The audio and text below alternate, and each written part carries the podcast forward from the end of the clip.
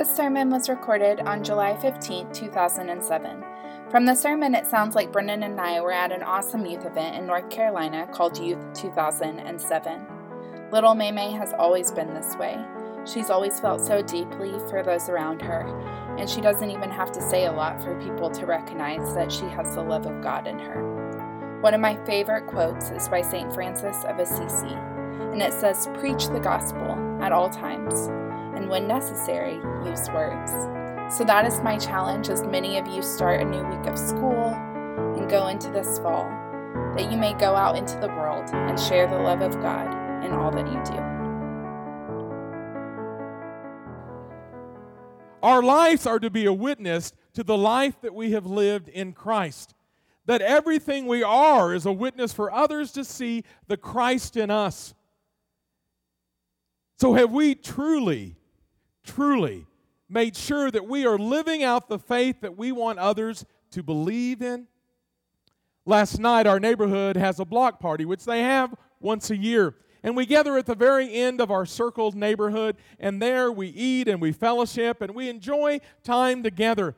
New neighbors have come and some have gone. Some have passed away since the year before, but we all gather there at the end. And last night we went and, and we sat, and I, believe it or not, was very quiet most of the evening. And I just sat there and I listened to the conversations that were going on. And, and just so you'll be proud, I said no to the pina coladas and to the beer and to the wine. They didn't offer any dancing, or I would have gone on with it. And I just sat there very quiet until it had been about almost three hours. And I turned around to Linda. Believe it or not, we had had an evening that we were wanting to just watch a movie and eat M&Ms and popcorn and just relax. And it was getting later. So I turned to Linda and I said, You know, if we're going to do the movie and I'm going to get my sermon done, we got to go. And she said, Well, then tell them. So I stood up and I said, This has been a great evening, but I need to go work on my sermon. And a guy sitting behind me that had been doing most of the talking all evening turned to one of our neighbors and said, That guy's a preacher? And everyone heard him, and he said, Well, I would have never known. I would have never known.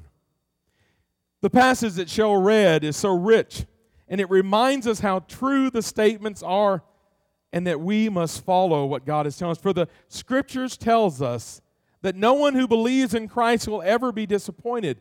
Jews and Gentiles are the same in this respect. They all have the same Lord who generously gives us riches to all those who shall ask him of. Anyone who calls upon the name of the Lord will be saved. But how shall they ask to save them unless they believe in him? And how can they believe in him if they have never heard about him? And how can they hear about him unless someone tells them? And how will anyone go and tell them unless someone sends them? That is what the scriptures are talking about when they say, How beautiful are the feet of those who preach the gospel of peace with God and bring glad tidings of good news.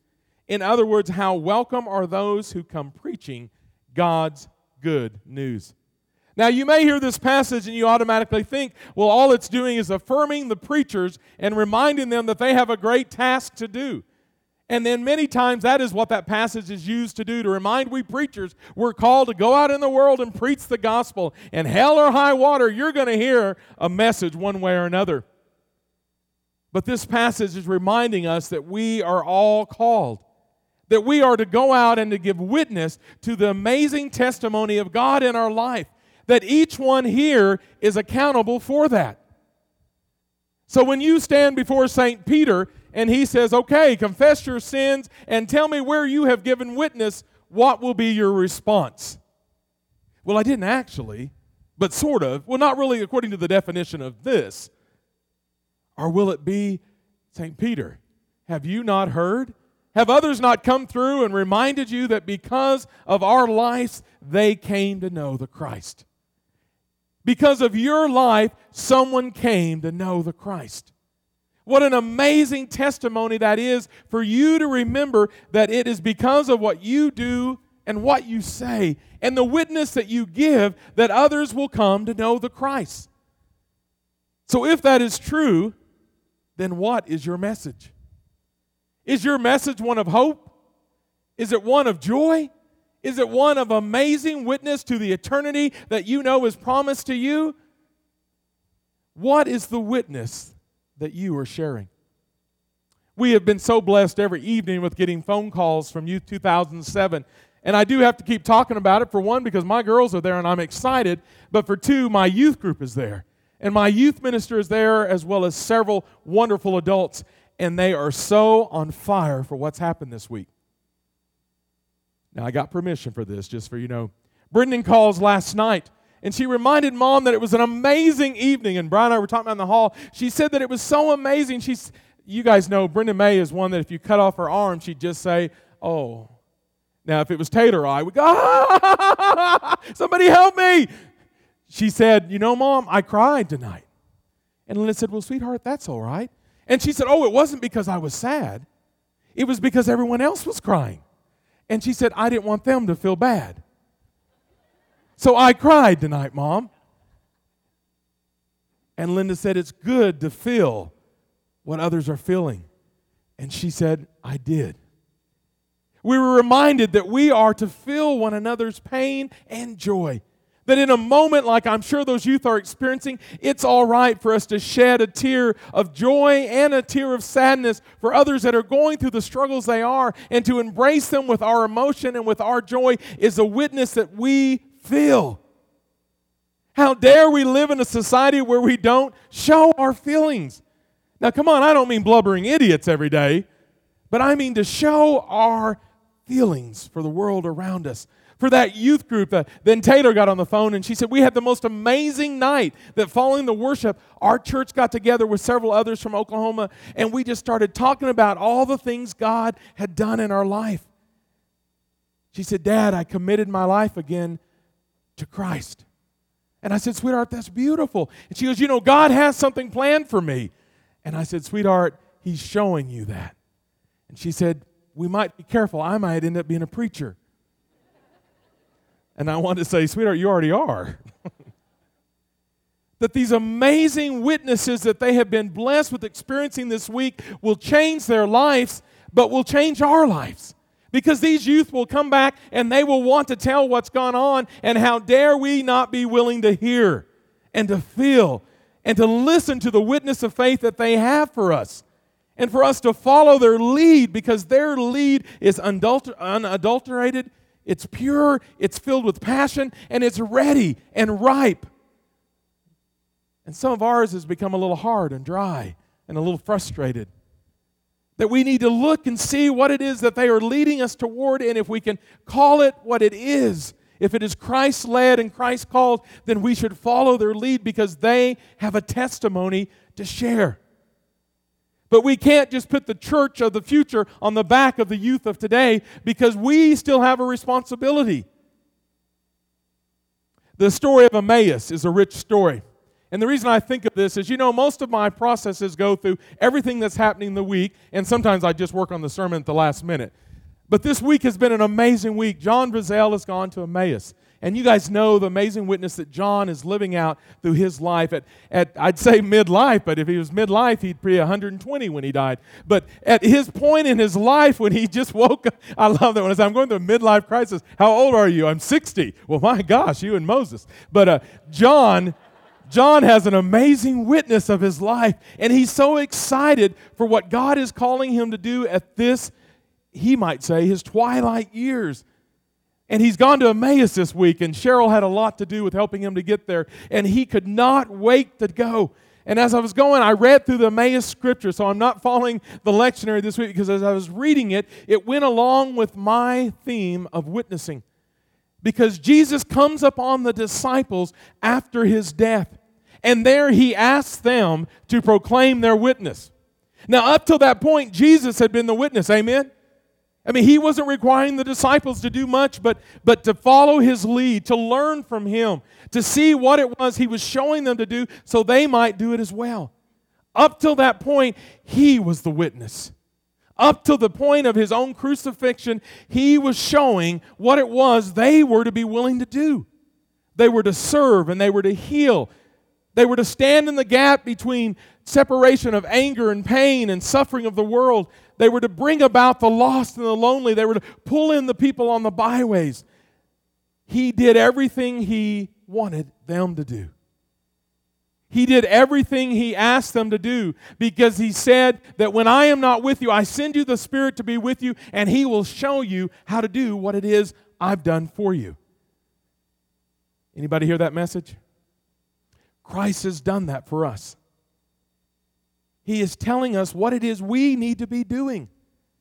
Guys, it's all right to blame me when you don't do it, to say, well, I would have done that, but my preacher didn't show me how to do that. Or he never preached about that.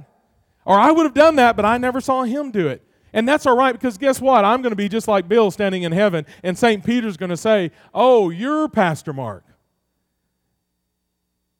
But that'll be between me and him. But you have been called too, and it will be between you and him. You have been called and you have been given everything you need. You've been given the Word of God and you've been given amazing worship experiences. You've been given Bible study. You've been given great teachers. You've been given wonderful people from the past to the present to show you. And now I'm saying that we've got to be what the Scriptures are telling us to be willing to stand up and stand out for the gospel of Jesus Christ. When I first started working out back after college, it was out at Hinton. And I'd started running, and I realized sometimes you wouldn't believe, even running out on the country roads, people from the community would come find you. And they roll down their window, and as you're jogging, they say, I know you're in the middle of your exercise, but I just needed to ask you, did you give permission for them? So I realized I needed to get away from the community, even to work out. So Linda said, Join the Y. And for my birthday that year, they gave me a membership. So I started driving over to Weatherford, was about 20 miles away. And I started driving over to the Y every day just to get to relax, to physically work out and mentally work out, and just to get away from cell phones and office calls. And I would go there about four days a week, sometimes five, and there I would get my workout. And I'd usually spend about 20 to 30 minutes on some aerobic exercise. I'd lift weights. I'd usually not talk to anybody. I've told y'all that before. When I work out, don't talk to me, okay? For one, I can't breathe if I'm talking. And, and for two, I really just want to chill out. I just don't want to be someone to anybody. I just want to focus. And so that's what I would do there. And then I'd usually go sit 10 minutes in the sauna and then shower and head on back to, to Hinton. This one day I'd done my workout, done a good 30 minute aerobic workout, had lifted weights for about 20 minutes, and I was feeling good about myself. And so I went into the sauna and I walked in the sauna. And, and there, guys, we're going to reveal a little more than some of you may want to know. But anyway, in the sauna, normally I think it's a nice thing if you wrap up in a towel and you, you sit in the sauna. Here was this young man covered in tattoos, stark naked as a jaybird, sitting right when you came in the door, you know, and you want to go, Excuse me, excuse me. I couldn't get up behind him, I couldn't get around him. There he was. And you know, I don't talk to people in this, honest, so I just kept my towel tied and just and made my way around him. It was only into about eight minutes before he turned around and said, It's a little hot in here, isn't it? I want to say, Duh, it's supposed to be. And I said, Well, especially hot up here.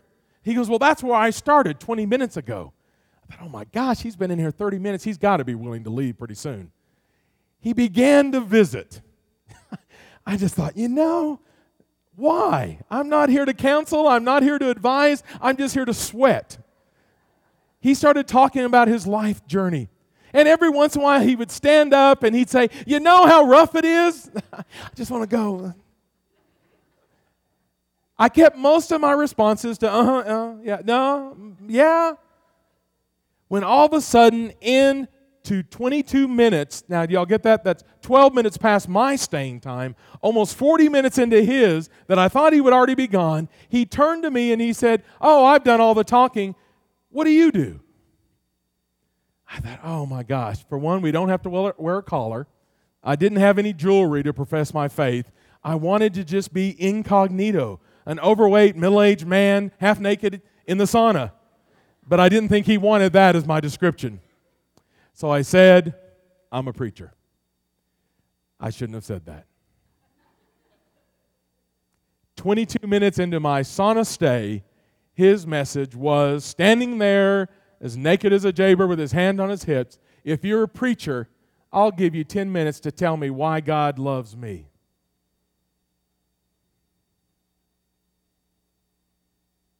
That's when the heat is on. All I was thinking, I'm going to die in this sauna And this naked college student's going to have to go out and say, All I asked him to do was tell me about God, and the man killed over. After another 20 plus minutes, we left the sauna with him saying, I'll think about it. We shouldn't have to wait till the heat is turned up for us to understand that we have been called. That we are given opportunities every day to live the gospel of Jesus Christ out by what we do and say. That people are dying to hear the word, and unless we preach it and teach it and speak it, they will not. People are wanting to hear about God's love and grace. We shouldn't have to get pressure cooked to profess it. We shouldn't sit at the end of a neighborhood and someone say, You're a preacher? We shouldn't be ashamed of the gospel of Jesus Christ because it reminds us that if we are ashamed, He will be ashamed of us. That our life should be a constant message and witness to Jesus Christ. I'll tell you what my neighborhood said as I left that night. Last night, as we walked away, they said, We're going to be in your sermon, aren't we?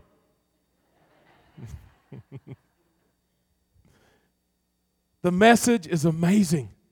It is so amazing that we should not be able to keep it pinned up inside our soul. That we should be so excited about telling it, and that is what Jesus attempted to remind the disciples on the road to Emmaus is tell me about this man and what he's done in your life. All he wanted to know were they ready to do what he had taught them to do. And they he, he hawed around it. They weren't even able till he started drawing out the message were they able to understand what they were to do. Guys, that is what we must do daily that we must not wait till a worship service to hear the gospel of Jesus Christ. We must hear it on the baseball field. We must hear it at Tinker Air Force Base. We must hear it at the grocery store. Everywhere we go, we must be about hearing the gospel of Jesus Christ. And you know what will be so amazing is when we hear it and we turn and guess who we see? Each other proclaiming that message. When we hear one another speaking the wonderful message of Jesus Christ, which is filled with hope and with joy. Is your message not great? Is it not? The wonderful things He's done in your life, look around. That should be what people should hear. They need to hear that. They don't need to hear how bad life is or how rough you've had it or you just can't get rid of that pain in your back. They need to hear about the amazing things that God is doing in your life. That's what Jesus asked the disciples to profess Tell me about this man.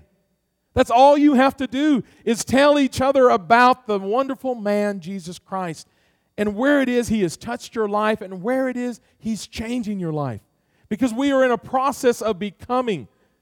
From the youngest to the oldest here, you are still in a process if you are willing to let yourself be. It doesn't mean you haven't been through and you won't go through. It means that we are all in the process of becoming. God is changing us into who He needs us to be if we're willing to let Him. What will you say when you stand before St. Peter and he says, Tell me, where have you professed my faith?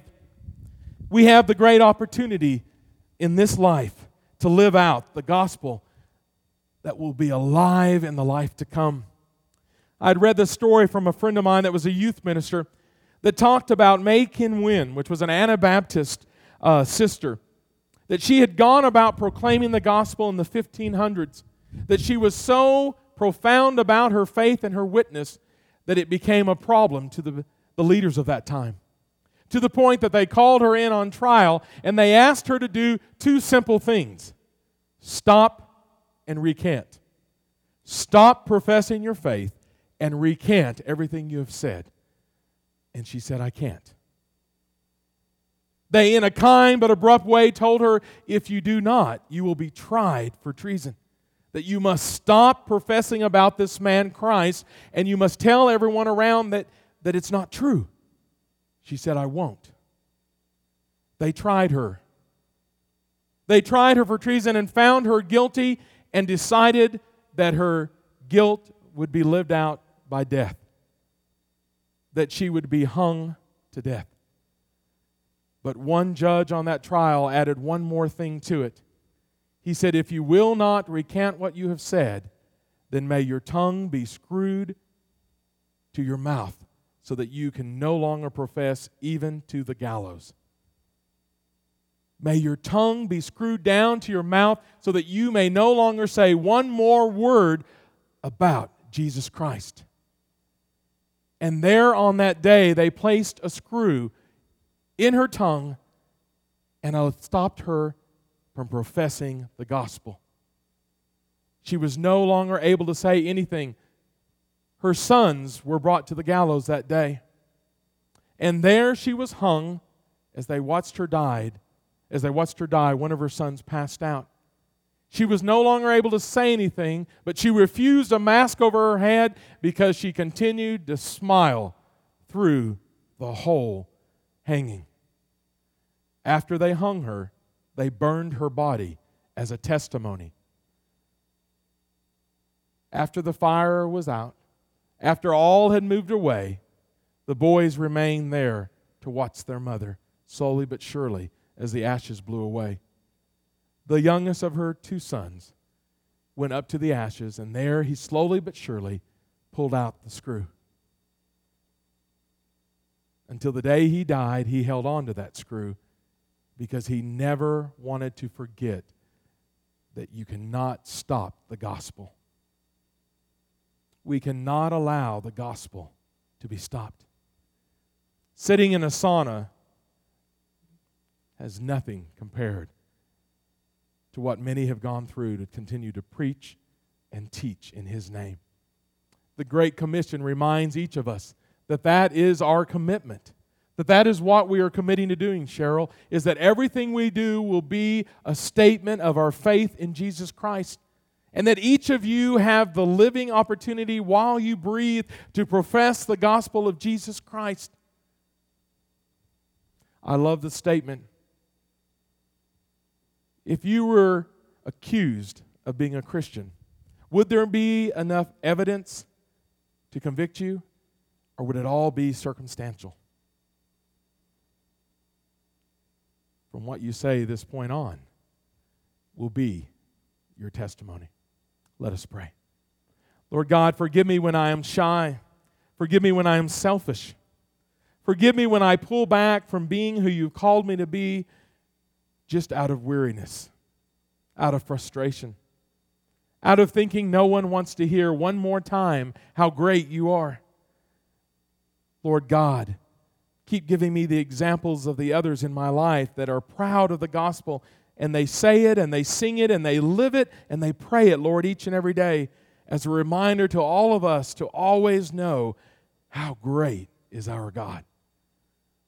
Lord God, may the people of Wickline never be found guilty, Lord, of hiding the gospel under our, our lampshade.